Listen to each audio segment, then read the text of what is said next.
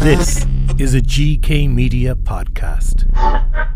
Hello, and welcome to another episode of Business Bites here on Gary Talks, where every Friday I release a short podcast giving you something that hopefully you will find helpful, that you can take some time out to think deeper about. Something I used to have a lot of trouble with, both in my life and in business, was saying the word no. I'm someone who just hates to let other people down. I always try to give more than expected. And indeed, one of our core values here at our agency, GK Media, is that we always go the extra mile on a project. However, it's only in recent years that I have realized the importance of saying no. One could argue that we only have a limited amount of time in this life and that we should only be focusing and offering our diminishing time to the things that really matter to us. But I would go further and say that we have to ask ourselves, as selfish as it may sound, does this question or proposal for my time bring me closer to achieving my goals?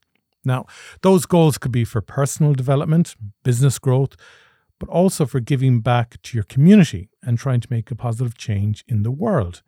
But if that request doesn't align with your goals or even your core values, then I think you need to say no.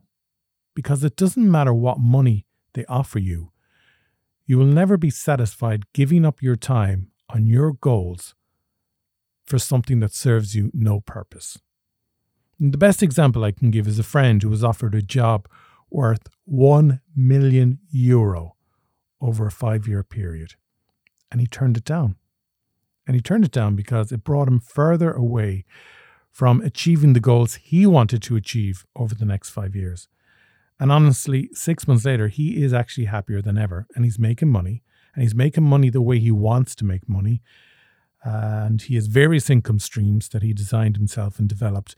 And he started a type of business now that he always wanted to create, far removed from what he was asked to do with the 1 million euro job. But he's happy. So I always say go with your gut first when looking to make a decision on something. And if you're still unsure, ask yourself does this align with my needs and values right now? Now, you may need 1 million euro over the next five years because you, you want to buy that house on the hill, and, and that's fine. But just know your time is limited, maybe even more limited than you could ever realize. So try to use it wisely doing the things you love with the people you love, which will fulfill you more and give you more purpose in this short life that each of us only have. The reason I take time out of my week every week to do Gary Talks is to simply help people. There's no hidden agenda.